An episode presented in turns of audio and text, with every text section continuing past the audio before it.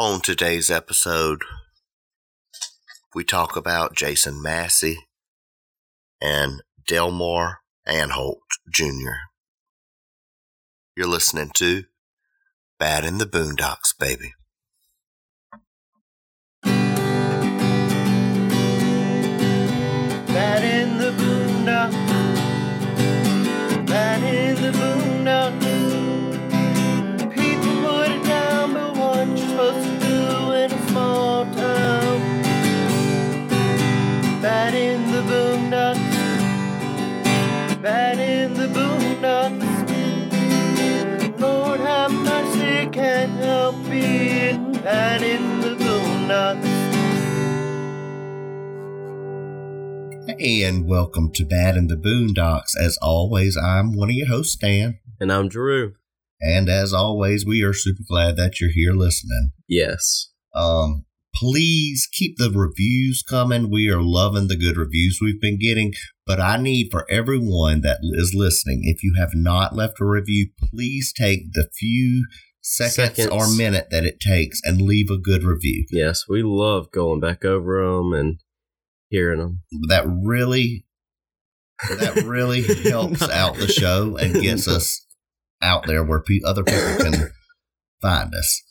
Also, go to our website and connect with us. You can connect with us through Facebook, through Twitter. Yeah.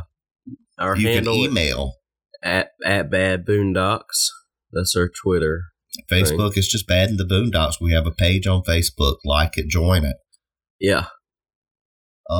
This episode's going to be a little long, I think. Oh, yes, I'm also sorry because I sound like utter shit because I'm sick as can be, which I think I got from Drew. But the difference being that whenever he was sick, it lasted for about a day for me. Are you really kidding me? No, for me, it was days, the whole time he was up in the mountains. No, but I was still up driving you around wherever you wanted. You had to go get you medicine. Yeah, but I took you to Tuesday morning and Burke's and stuff like that you wanted to go to, even though that I didn't want to go. But I got him all kind of medicine and stuff, and he ain't even got the medicine here for me to use because he don't know where it is. You act just like. Well, mine's going to be on Jason Eric Massey, and he was born January 7th, 1973. To two parents with severe substance abuse issues. His father abandoned him at a very young age, and his mother was an alcoholic and was abusive. The birth of him wouldn't affect her lifestyle at all. She would leave her toddler son in the car while she went into clubs. 2 years later, she had a daughter. For minor infractions, she would beat them severely with a wooden paddle or a belt. There was no food left out, and all of it was hidden in her room, and if she found them sneaking out to try to steal the food, she would beat them. She moved constantly, staying just a step ahead of landlords looking for payment. At times, they were homeless, living in a car. It looked very suspicious because Jason and his siblings would show up at school thin, hungry, dirty children with unexplained bruises. His mother would bring a constant stream of men into their lives, and often the children would be left alone with these men. One of these men actually sexually assaulted Massey. By the age of 9, Massey was full of rage, and he was big enough to release it on people or animals smaller than him. He savagely beat a younger child with the tree branch, and also began torturing animals. After the beating of the child, Massey strangled and mutilated a cat. For the rest of his life, he would engage in animal torture and murder. Now he's in his preteen years, and the mutilation and torture would become even more twisted into his sexual fantasies.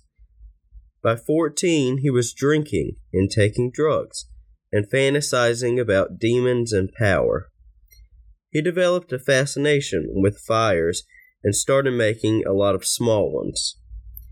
In high school, he became obsessed with a girl who didn't return his feelings. Massey never had and did not believe in normal relationships. He began stalking the girl, calling her house. He killed her dog and painted the blood on her car.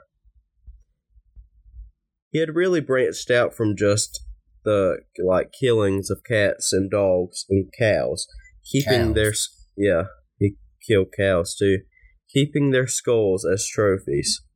So wait, where was he keeping the skulls? Because a cow skull is pretty large. We will get to that. Okay, because did nobody see that? We will get to that.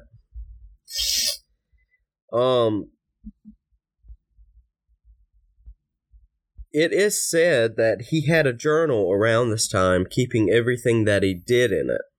His mother found it when he was 18 and had him committed, but he was soon released and started back with his animal torturing. He idolized Charles Manson, Ted Bundy, and Henry Lee Lucas. And he even talked about young girls in his journal in the same way that he described as animal killings. His family knew this, but didn't really think that he was a serial killer or wanted to be one, but that's the exact opposite. Being a serial killer was his plan all along. He wanted to be a famous serial killer like the ones he looked up to. He practiced on animals, keeping his trophies in a cooler. And he plotted and planned until he found his first victim. In 1993, Massey met 13-year-old Christina Benjamin. Christina innocently flirted back with Massey as he looked innocent and charming. July of that year, Massey told his friends, Christopher Nolan, that he had met a girl and was in love. He said he wanted to kill her, carve her up like one of his animals, but he was in love with her. He was stopped by police for a traffic offense. In the car, he had knives and the body of a dead cat with a rope tied around his neck. July 23, 1993, James King heard a sound late at night. A car beeping its horn. He looked outside and saw his 14-year-old son, Brian, run out to talk to the driver of a tan car. James went to the restroom, and when he returned, the car was gone, and he assumed Brian had gone out with him. No. If it's late at night and somebody beeping the horn... Well, he did go out with him. Well, yeah, but I'm saying that ain't going to happen. But I'll get to that. Because I'm going to go outside and tell you to get your ass back inside. Well, I don't know why he would just go to the restroom. And that's why you're still alive. Well, it wasn't until the next morning that he realized his 13-year-old stepdaughter, Christina, was gone as well. James King and his wife, Donna Benjamin, waited to see if the kids would return. Because at that time, the police didn't worry about missing teenagers. What year was this? 1993. Okay. But when Brian and Christina stayed gone for a full day, James and Donna reported them missing. On July 28, 1993, in Tellico, Texas, in Ellis County, police respond to an animal cruelty call. Ellis County Sheriff Department arrived to find a mutilated calf behind a pizza restaurant. A young, blonde male had been seen running away, and he left his car behind. A tan Sudan that was towed. Sudan. Is it Sudan or Sudan? Sudan. Yeah, Sudan. That's what it is. At the time, they had no clue it might be related to the disappearance of the two teens. July 29th, just a day later, there was another shocking discovery in Tellico. Next to a remote highway, work crews found the nude body of a young girl. She had been shot with a .22 pistol. Stabbed. I love it. .22. What is it then? A .22 caliber pistol, whatever. I say .22, so whatever. She had been stabbed, decapitated, and her hands were removed. Both head and hands were missing, and her body had been shockingly mutilated. Well, I would say with the head being gone and the hands, that would be mutilated. She had been disemboweled. Her body was covered in long incisions. It was like an autopsy had been done on her, exposing her organs. Her thighs and genital had long, intricate carvings, and her nipples had been cut off. The extensive injuries made identification very difficult, and the usual methods of dental records or fingerprints were unavailable. Not far, a second body was discovered. 14-year-old Brian had been shot twice in the back of the head with a .22 caliber pistol. His body was fully clothed and not mutilated, and Brian's wallet was his library card. The sheriff's department contacted his father, who told them that his son was missing. Then asked about Christina, and was she the girl with him? Donna and James told the police that Christina had recently broken a foot, and X-ray records confirmed the fractures of Christina and the Jane Doe from Tellico matched. On the barbed wire fence nearby, police also found strands of blonde hair that were consistent with Christina's hair, providing even more identification.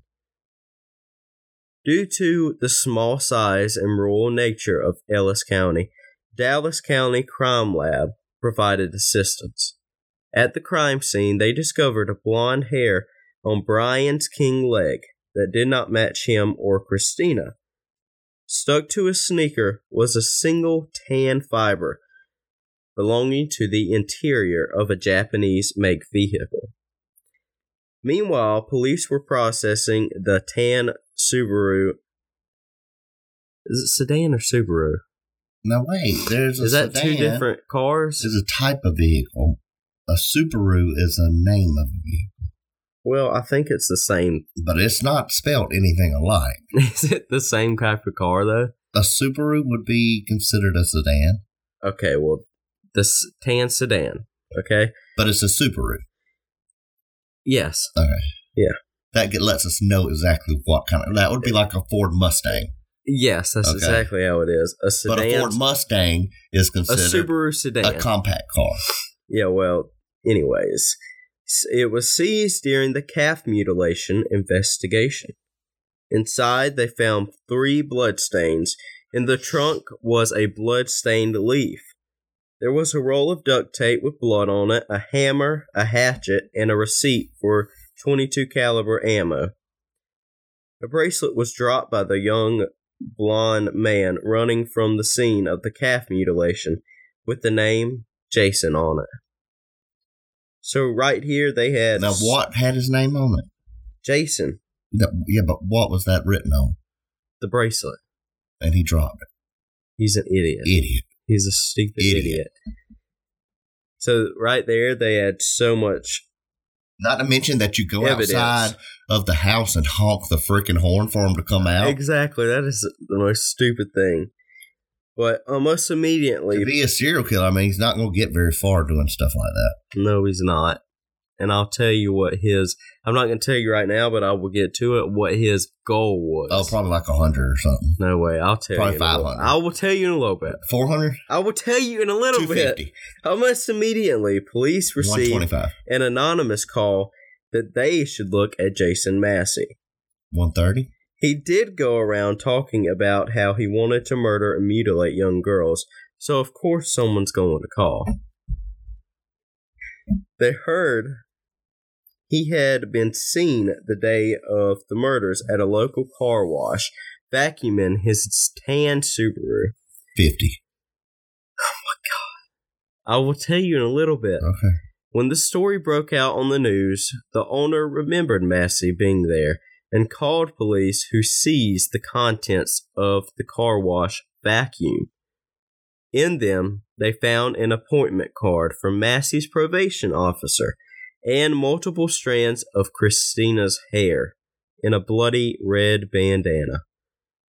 To determine how long the victims had been dead, a forensic entomologist did an experiment. 700. Damn it. Technically, that's right, but I'll tell you how long of a span time he said. To determine how long... Oh, yeah. He studied the maggots found on the bodies and hatched his own to see what time they would match. This concluded that Christina and Brian had been dead 2 days before they were found. They had been killed the same night they had been picked up in the tan car. Police learned that Massey's cousin owned a .22 caliber pistol that Massey had borrowed. Multiple people had seen Massey with the gun. The Walmart clerk who had sold the bullets, 2 knives, and handcuffs to Massey was able to ID him. At Massey's house, police found the handcuffs, knife box, and newspaper articles he had cut out about the crime. The fiber on Brian's shoe matched the interior of Massey's car. The blood on the car seats was tested and confirmed to come from Brian and Christine. Christine had agreed to sneak out with Massey. What I'm thinking is that she was nervous, so she asked her brother to come with them. She probably thought that in case something happened, that the brother would be able to protect her. Massey took them to a secluded area and shot Brian 2 times in the back of the head while still sitting in his car. Christine jumped out and tried to get away, but Massey caught her, shot her, and drug her back to the car. She got shot in the head and she was still alive, so he stabbed her multiple times to finally kill her. Massey smirked while being arrested. He basked in the attention that followed coming from the media frenzy. There was a mountain of evidence, but in small pieces. Put together, the pieces made a whole picture, but conviction was not a surefire thing. It was a circumstantial case, even if the circumstances were damning. Then, during the trial, a huge turnaround came. A hunter in the woods stumbled upon a rusty cooler. Opening it revealed Massey's trophy case. In the cooler were 31 skulls of animals and a set of 4 spiral notebooks. These notebooks were titled Slayer's Book of Death. Oh, my. And they were ramblings, the fantasies, the plans, and recollections of Jason Massey. It was his blueprint for murder and mutilation. He detailed his crimes against animals. He particularly liked strangling them and decapitating them so that he could keep their skulls. Massey wrote that killing gave an adrenaline rush, a high, a turn-on, and a love to mutilate. Massey wrote for his love of serial killers and planned to reach 700 victims in 20 years. Well, that is 20 years. That's a pretty long time, but that's also a lot of people. He named girls he wanted to add to the list.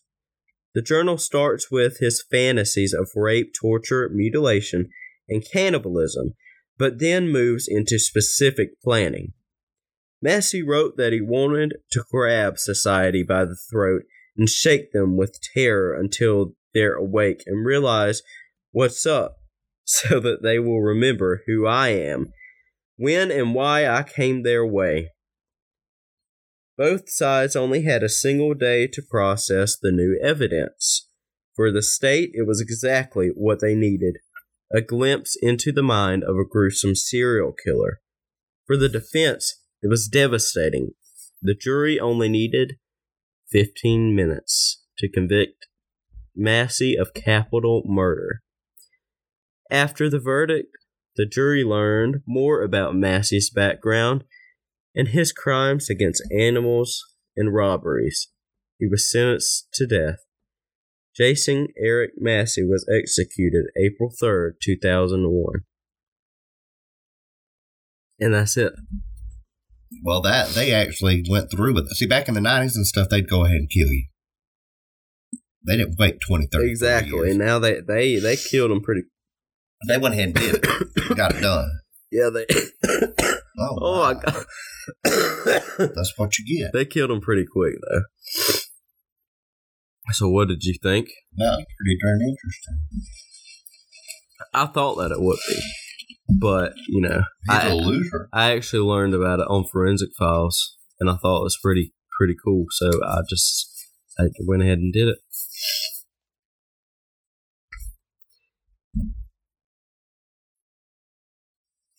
All right. When Trooper Ronald Rucker pulled into the parking lot at the Columbia City office of Oregon State Police, where he worked the swing shift, he likely thought it would be another routine Sunday, merely patrolling U.S. Highway 30, maybe occasionally handing out traffic tickets to speeding motorists en route to Portland from Astoria, or vice versa. Rucker's territory of jurisdiction wasn't equally all that exciting. However, in spite of the mundaneness he had learned to count upon, Rucker, like all lawmen, was trained to expect the unexpected. What he unexpectedly encountered on this particular Sunday was unlike anything he'd ever experienced before. Hey, you know what? But I sort of understand a little bit why police would shoot a person.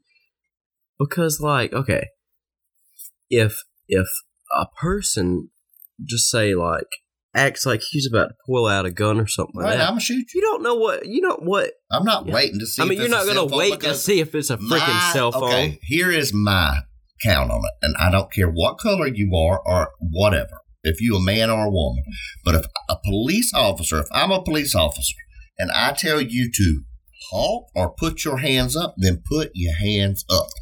Yeah, I mean, don't reach in your pocket and exactly. Then say, "Oh, I was getting a cell phone." And then whenever it's all said and done, then it's on purpose. Yeah, no. If they say put your hands up, you're supposed to put your hands up. That's I all know, but that's how society takes it these days. Well, oh, the police shoot you on purpose, and all that he was doing was reaching. All I'm saying, if they say stop, you ought to stop and not keep running. I mean, I sure wouldn't be trying to reach into my freaking pocket.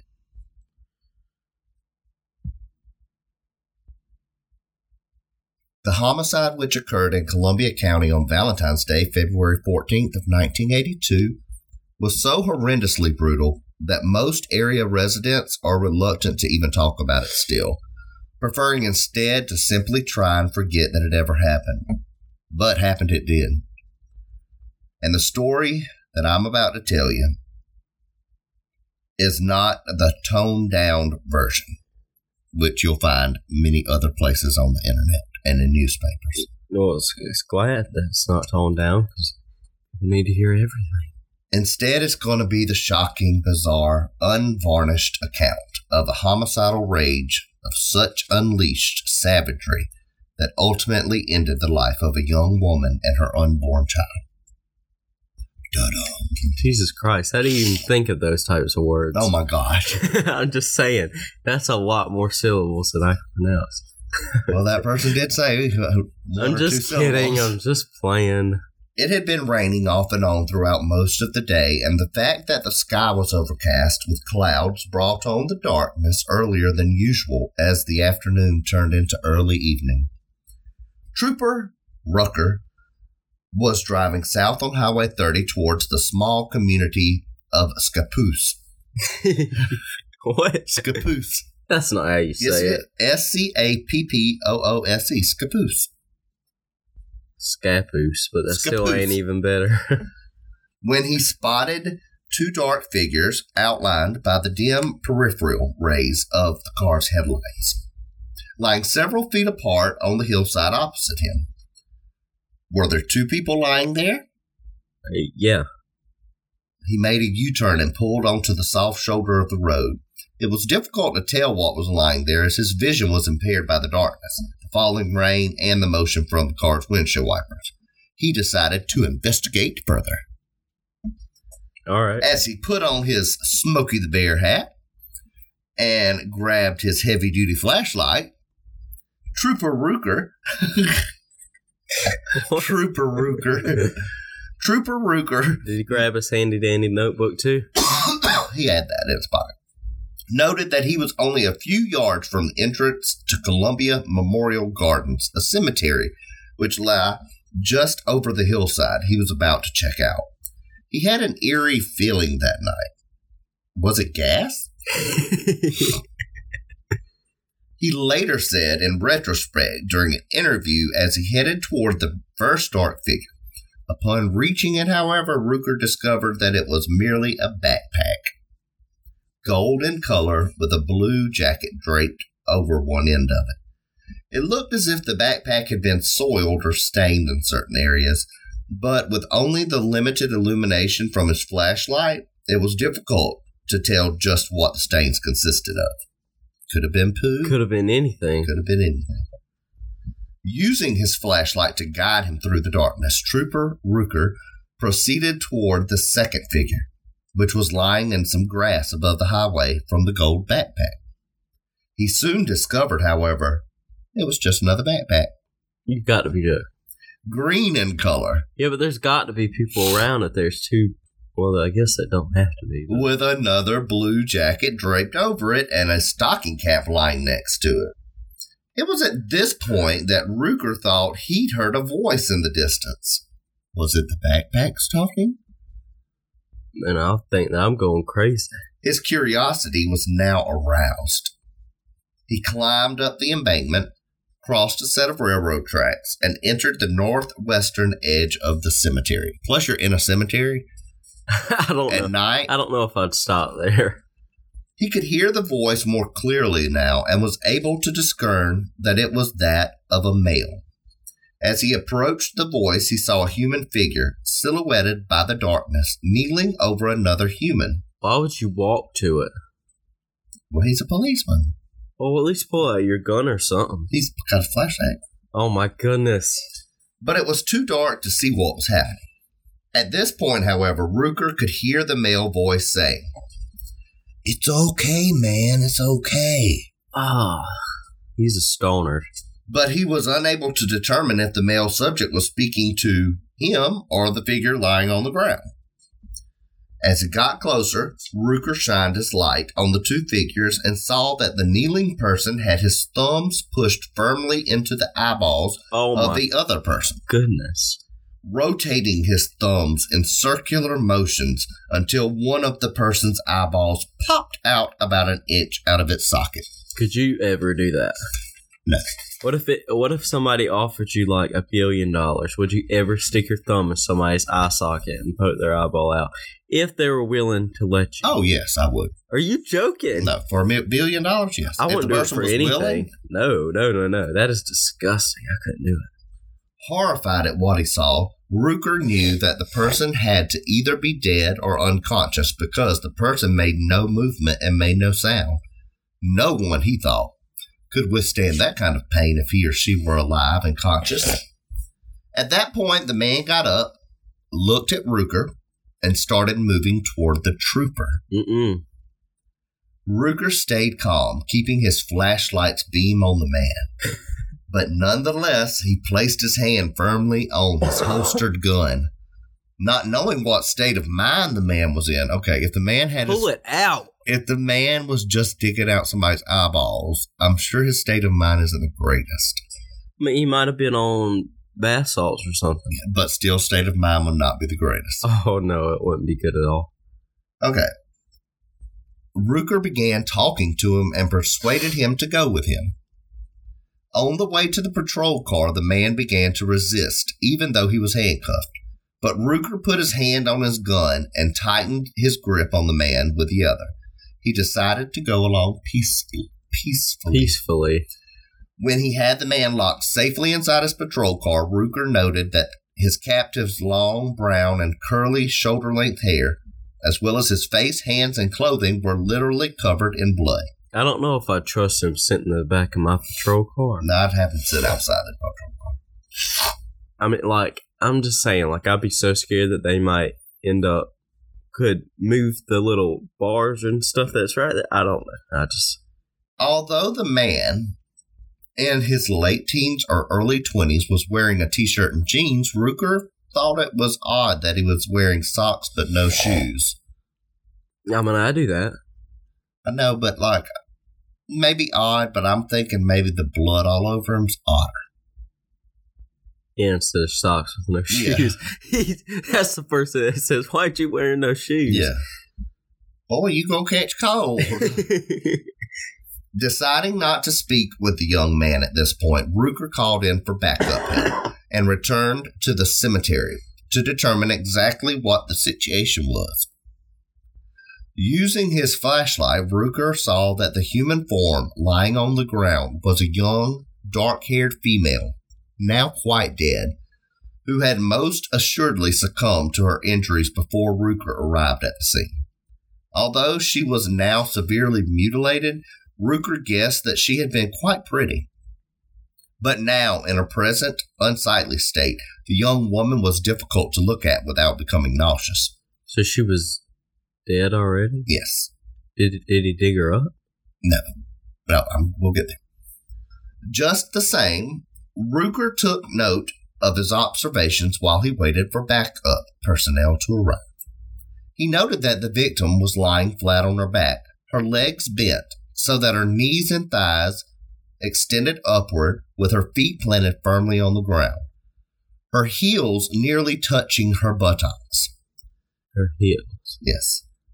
She was wearing a T-shirt which read, "All natural ingredients, no artificial sweeteners, no preservatives added." That's pretty funny. I know. With a bra underneath.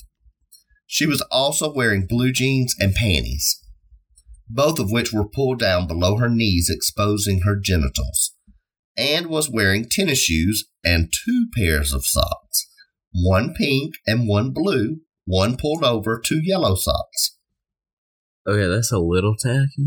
In addition, holes were noted in the groin area of the elastic band of her pants, and there were sections of a fishing pole protruding from her vagina.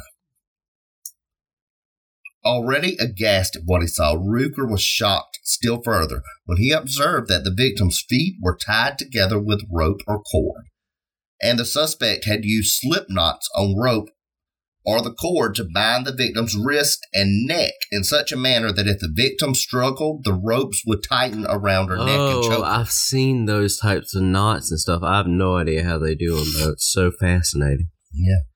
Abdominal wounds were also discernible, as were wounds to her eyes and nose. A short time later, additional Oregon State Police units arrived at the scene, as did Columbia County District Attorney Martin Sells and his chief investigator, Dalton Derrick. After their observations of the crime scene and the victim, Sells and Derrick turned the scene over to evidence technicians from the Oregon State Police Crime Labs in Portland, Oregon, Ohio. Located under the victim's buttocks, the investigators discovered two very large, extensively rusted nails, which technician Chris Johnson, directing crime lab operation, placed and labeled in an appropriate container for transport back to the labs in Portland. Where were you just reading? Huh? Where were you just reading? What are you talking about? Whenever you said Portland.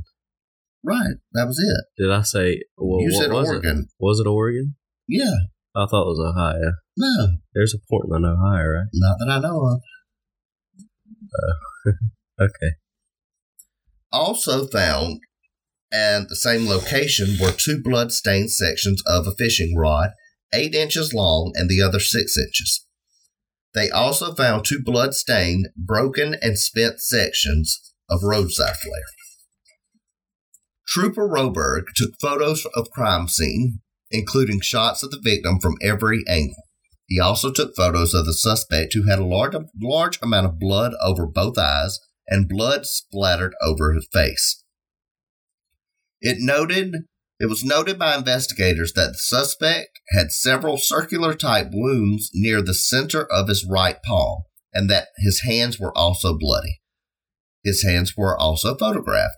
The suspect's clothing was confiscated at the crime scene to prevent destruction or loss of evidence, and the patrol car in which he had been security in was impounded and taken to the police crime labs, where it would be processed in search of strands of the victim's hair. What I'm thinking is, he just ruined a good fishing pole. Yeah, he did. Unless it was already broke. Yeah. Cool. They weren't going to take any chances on losing potential evidence, no matter how minute it might be. In the meantime, the suspect was taken to a local hospital, all the while being reminded of his rights, where urine and blood samples were taken to determine whether drugs of any kind were present. He was also interrogated briefly, after which fingernail scrapings were obtained. He was transferred into the Columbia County Jail and was identified as 20-year-old Delmar Anholt Jr.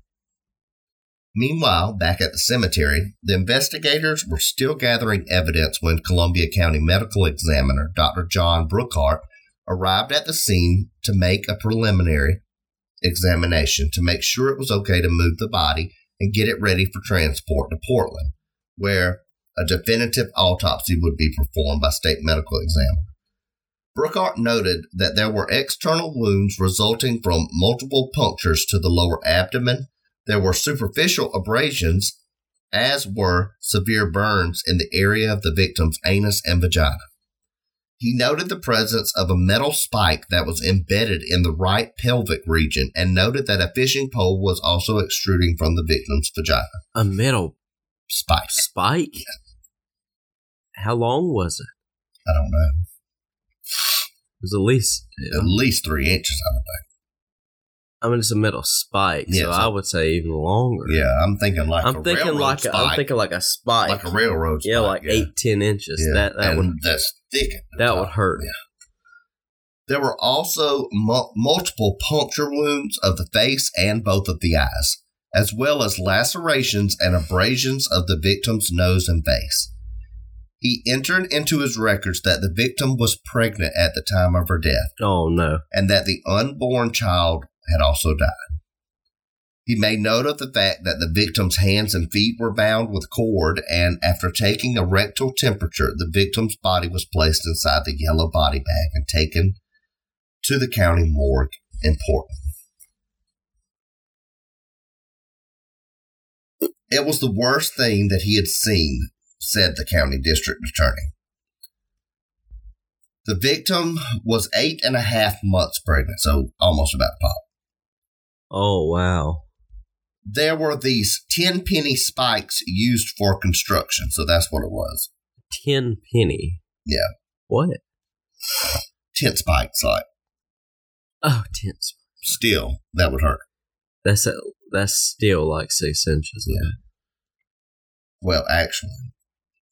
Jabbed into her abdomen all the way in there to where the baby was. Ow, the God. The spikes were 8 or 9 inches long and as big in diameter as a man's finger. Good God. You know how bad that would hurt? And they were blunt or dull on the ends. So that would have even been worse. Yeah, because it wouldn't just go in. You'd have to shove it. Her eyes. Oh my lord! So that was a sneeze. Gosh. Her eyes were gouged out, way down deep into the sinuses, and her nose was practically cut off. Well, I thought the sinuses were like right behind your eyes, but I guess they're not. Just about everything you could do to the person, the suspect did. At that point in time, I think the officer did a terrific job. Sells said that the additional evidence taken by the crime labs included the two backpacks found by Trooper Rucker. I mean, I think that he did pretty good, too. Yeah. He did what he could do. Yeah. He got the suspect. Without nothing he could have done for the woman, for the girl. No, but I'm saying, like, the suspect. Got him in. At least he didn't shoot him. Right. The backpacks had been stained with blood. And they got the black stocking cap, a burlap sack, cigarette rolling papers, 3 very large, extensively rusted nails. That was in addition to the ones that were found up under the butt. While we're there, 2 backpacks and no car. a bloodstained white comb, 30 inches of bloodstained white cotton rope, and additional sections of fishing rods, both ends broken with bloodstains and human tissue adhering to the ends. Oh my God. Additionally, it had been determined that the bloody jeans of the suspect had been stained with her own blood, as had her multicolored long-sleeve shirt. According to DA Sells, investigators identified the victim as 19-year-old Tara Lee McCarthy, the suspect's girlfriend. Inquiries into her background revealed that Tara came from a rather large family of 5 kids and that she had lived in the St. John's area of North Portland. She had gone to school at Roosevelt High, where she had met Anholt through a relative. When she was 15, Tara's family decided to move away from St. John's, but Tara refused to leave with them. She insisted on remaining there so she could finish high school at Roosevelt. She was invited to live with Anholt and his family while she continued school. Her parents eventually agreed to the arrangement, and she moved in with the Anholts. The investigators learned that it wasn't long before she and Anholt began sleeping together. And I don't mean just sleeping going night-night. Exactly. Whenever I was younger, I thought, why do people say we're sleeping together? Who cares? And I'm like, oh.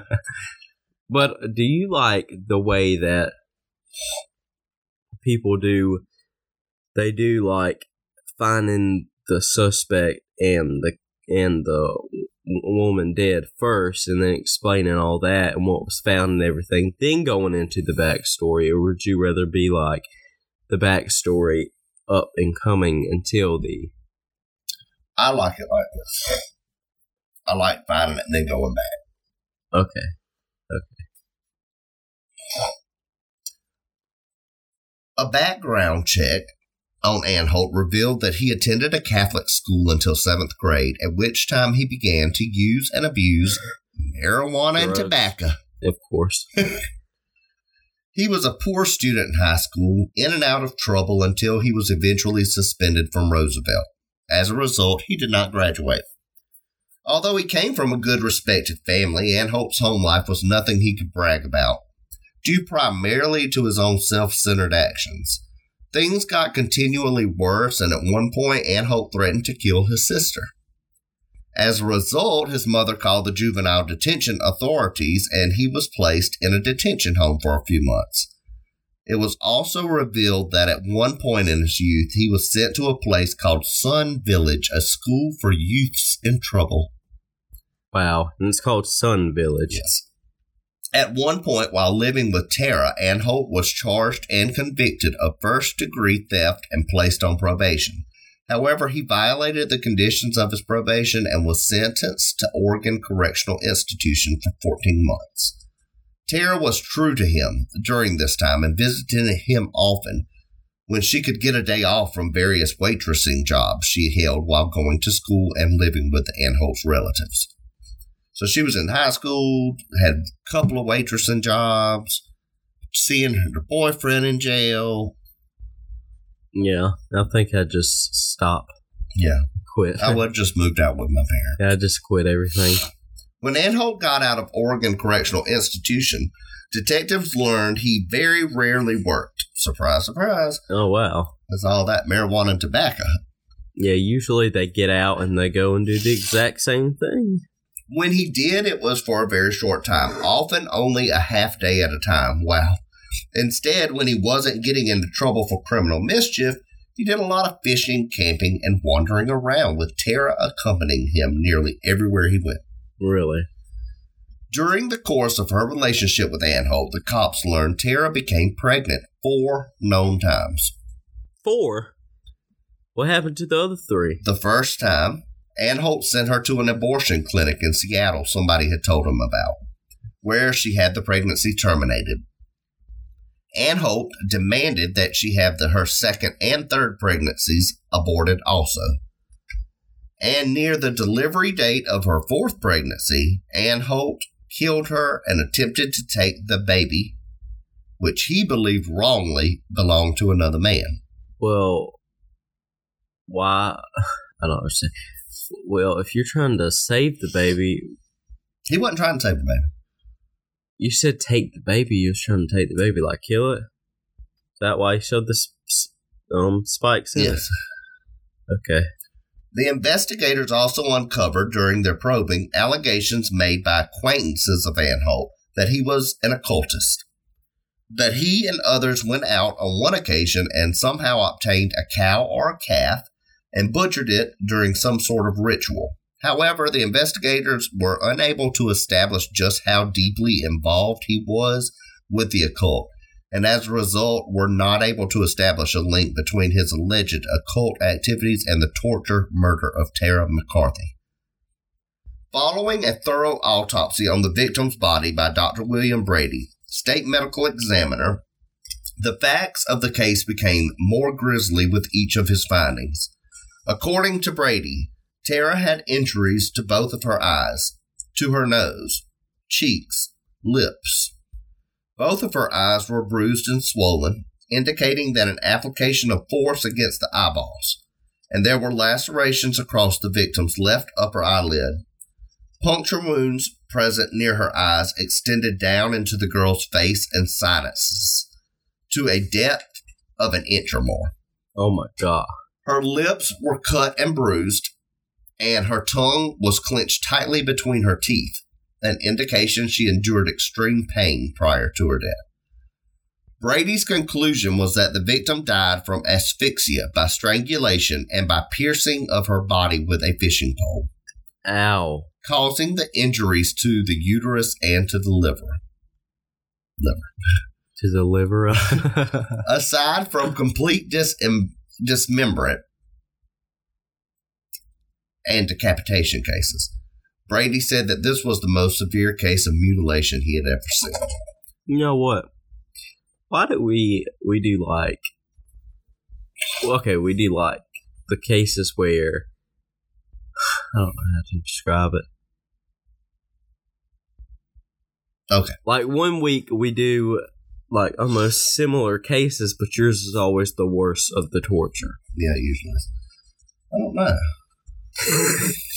In the meantime, lab tests performed on Delmar Anholt's blood samples taken shortly after his arrest revealed that he had taken methamphetamines and amphetamines, both of which are powerful forms of speed.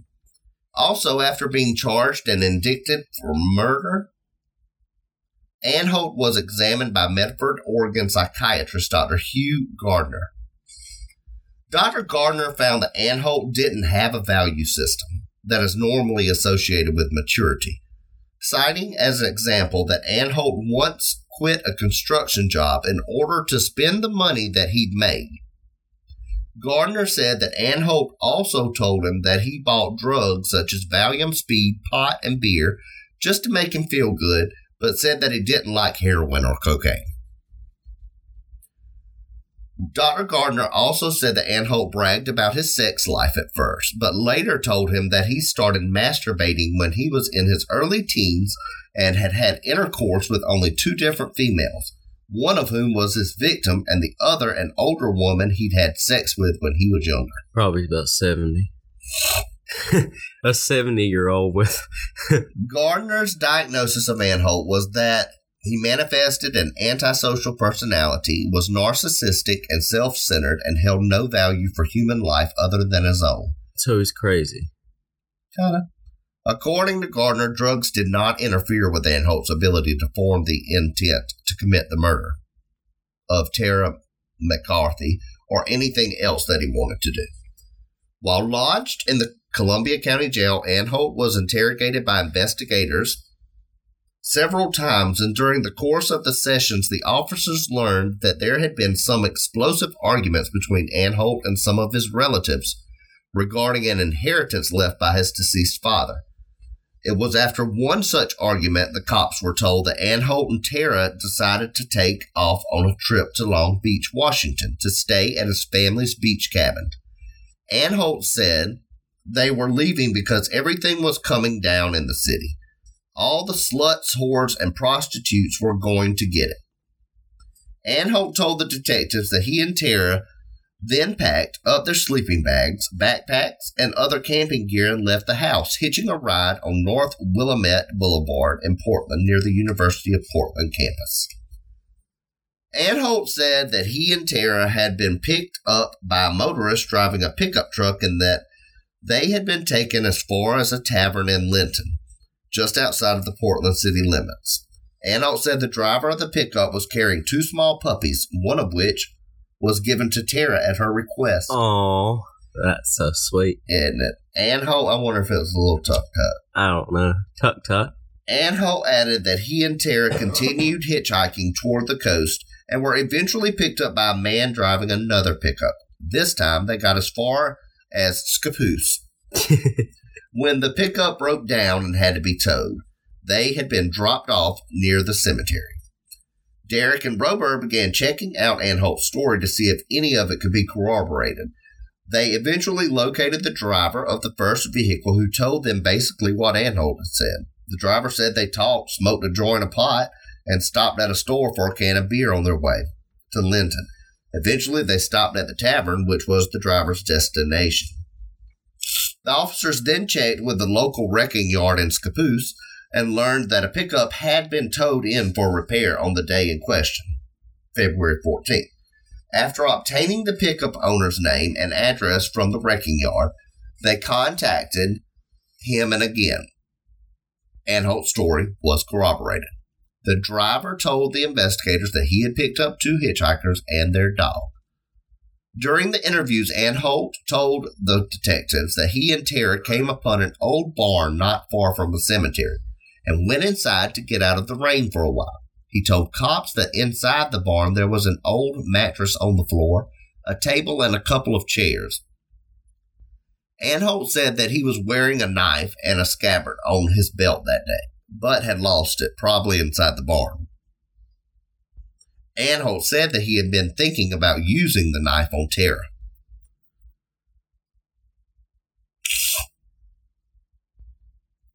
According to the investigators, from statements obtained from Anholt, Tara and Anholt finally left the barn and walked on down the road toward St. Helens. About a quarter of a mile later, they entered the cemetery located on the opposite side of the road from the barn. It was while walking through the cemetery that Anholt said he asked Tara to confess to Jesus Christ and God, which she refused to do. It was here that he did her in, because she was carrying the demon seed. Yeah, but was it really his child? Yes, but he thought it was the demon seed. Oh, my goodness. It was the devil and had to be taken care of, he said. And that appeared to be what his motive was. The way he murdered her was brutal, but a lot of it, the violence, was directed toward that demon baby inside her womb. This time, she wanted to have that baby, he said.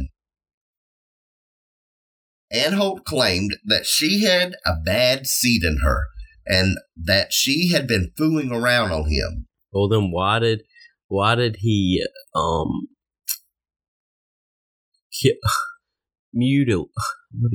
mutilate her very badly if his main target was the child? Well, a lot of it was through the abdomen and vagina.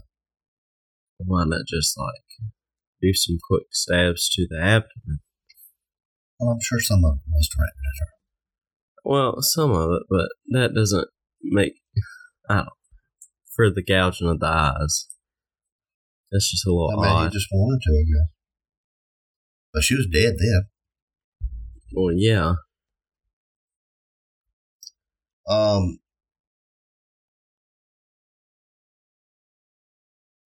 She had left him a few prior occasions because he was so mean to her. Now, she had gone to live with her sister on one or more occasion and had gone to stay with friends on another occasion. 2 or 3 months prior to her becoming pregnant, she had left him and lived with a girlfriend for about 3 weeks. During this time, she had gone out with another guy. Wow. Told Anholt that she had sexual relations with the other guy. Well, Anholt claimed that when she became pregnant by him, that it was a bad demon seed and wasn't his baby. But you could prove that she hadn't become pregnant by the other guy due to the passage or lapse of time. The sexual relations with the other guy was 2 or 3 months prior to her becoming pregnant. So we backtracked by talking to the other guy she'd been with and with friends she'd stay with. She was gone for about 3 weeks, and the rest of the time she was always with Anholt, who absolutely did not want her to have that baby. Was the intent to kill present inside the mind of the suspect at the time of the homicide? Was the killing premeditated? Well, the psychiatrist who examined Anholt believed Anholt formed the intent quite some time before he did it. He had told them that he had thought about it while they were sitting in the barn across from the cemetery, and he was sure that he formed the intent earlier, probably prior to leaving Portland, maybe even thought about it for several days beforehand. An interesting question was raised due to the killing because there were 2 murders that took place, said DA Sells, the baby and the mother. But under Oregon law, the definition of a human being prohibited us from prosecuting on the part of the baby because, according to the definition of the law in Oregon, it has to take a breath. If the baby it doesn't matter even if it was due any day, and it could have lived. But if it never took a breath, yes. But when he began the acts which led to Tara's murder, he actually induced labor. And the baby came out of the victim's uterus, but it couldn't get into the vaginal canal because of the foreign objects that were inserted into the vagina, and it didn't have anywhere to go, so the baby suffocated or drowned. So it did take a breath. No, it didn't, because it never could come out of her vagina. That's not very fair, is it? No, it was trying to. Yeah, that's not fair. It's his fault that it won't come out. Yeah. Anholt said when he got to the cemetery, he was looking at this big mural painted on the cemetery's mausoleum, which is not far from where the killing occurred. The mural depicts Jesus with a flock of sheep. That's when he said he decided to kill her, and he told her so. She took off running through the cemetery with Anholt in pursuit. He caught her, knocked her down. He said he punched her in the stomach several times. After tying her up in such a manner that whenever she struggled by pulling her hands and arms, a rope would tighten around her neck and choke her, he got into his backpack, took out the spikes, and drove them into her body. He said he intended to bury her there in the cemetery, but he got caught before he could get the job done. Well, if that stupid mural wouldn't have been there, she might have lived. Well, how about did Anholt ever say why he tortured Tara so much rather than just kill her quickly and be done with it? That's what I was asking. Well, his intent was to kill that demon seed inside of her. And he directed most of his actions toward the baby, her entire abdominal area. He was angry because he had to bite the skin to make holes in it so he could drive the spikes in there. Good God. He had the imprint of the head of one of those spikes in the palm of his hand where he was pounding them with his hand to drive them into her body. He had her blood all over his face and hands. He said that his intent wasn't to kill Tara, but he had to kill the demon seed inside of her, and she had to go along with the baby. According to the prosecutor, none of the spikes which injured the victim's face penetrated the brain. Although the spikes entered only into the sinus cavities, the medical examiner believed that although those wounds were not fatal, they were likely the most painful of the entire ordeal. Wow. He eventually went down to the highway with the backpacks and laid them on the embankment. That's when Trooper Rucker came along and discovered the backpacks lying several feet apart on the embankment and explains that why they were stained with the victim's blood. He said he came back to make sure she was dead, but she was still convulsing. So he decided he'd better finish her off, and he got back on top of her and went to work again. That's when so she was still alive. She was convulsing still. Oh, that's when Trooper Rucker came to the rescue. One of the defenses used in the trial was that Anholt was high on drugs and didn't know what he was doing when he killed Tara. But that was easily disproved. From what Anholt told them and from what everyone else said who was with him prior to the murder, they could determine approximately how much marijuana amphetamines he'd had. And based on that, the psychiatrist and other doctors could give an opinion as to whether or not he'd taken enough drugs so that he couldn't think or rationalize. And they all agreed that Anholt did not have enough drugs in him that would prevent him from being able to form the intent. On May 11, 1982, Delmar Anholt Jr. was convicted of the torture murder of Tara McCarthy. On May 25th, Columbia County Circuit Judge James A. Mason sentenced Anholt to life in prison. However, it should be noted that because of the utilization of a matrix system, the state parole board actually will determine the actual time served. Okay. That's what I got. Well, that was pretty good. Help you go to sleep at night. Well, I'm pretty sure that yours was... Oh my goodness. So yours has fishing poles stuck up places, and mine, her nipples got cut off. I mean, yours was pretty gruesome too. But yes, both are very sad. But yours are, I mean, the eyes were gouged out to the sinuses. Yeah, that's not normal. And he had to bite holes in her in order to get the spikes. That's not that. That was a lot going on. That would hurt. That would be so freaking painful. I would definitely take a bullet to the head before any of that. Most definitely. Yeah, but that was really interesting. Okay, well, I'm starting to sniffle and snot. Yeah, I'm sorry throughout the whole. Because you've been coughing. Oh my God, I can't. I really need to cough. But I know. I'm trying to wait. So we're going to have to cut this one out. Throughout. As always, I have been Stan. And I'm always Drew. And we'll see you next time. Don't let us catch you being bad in the boondocks. Oh, my Lord. See ya.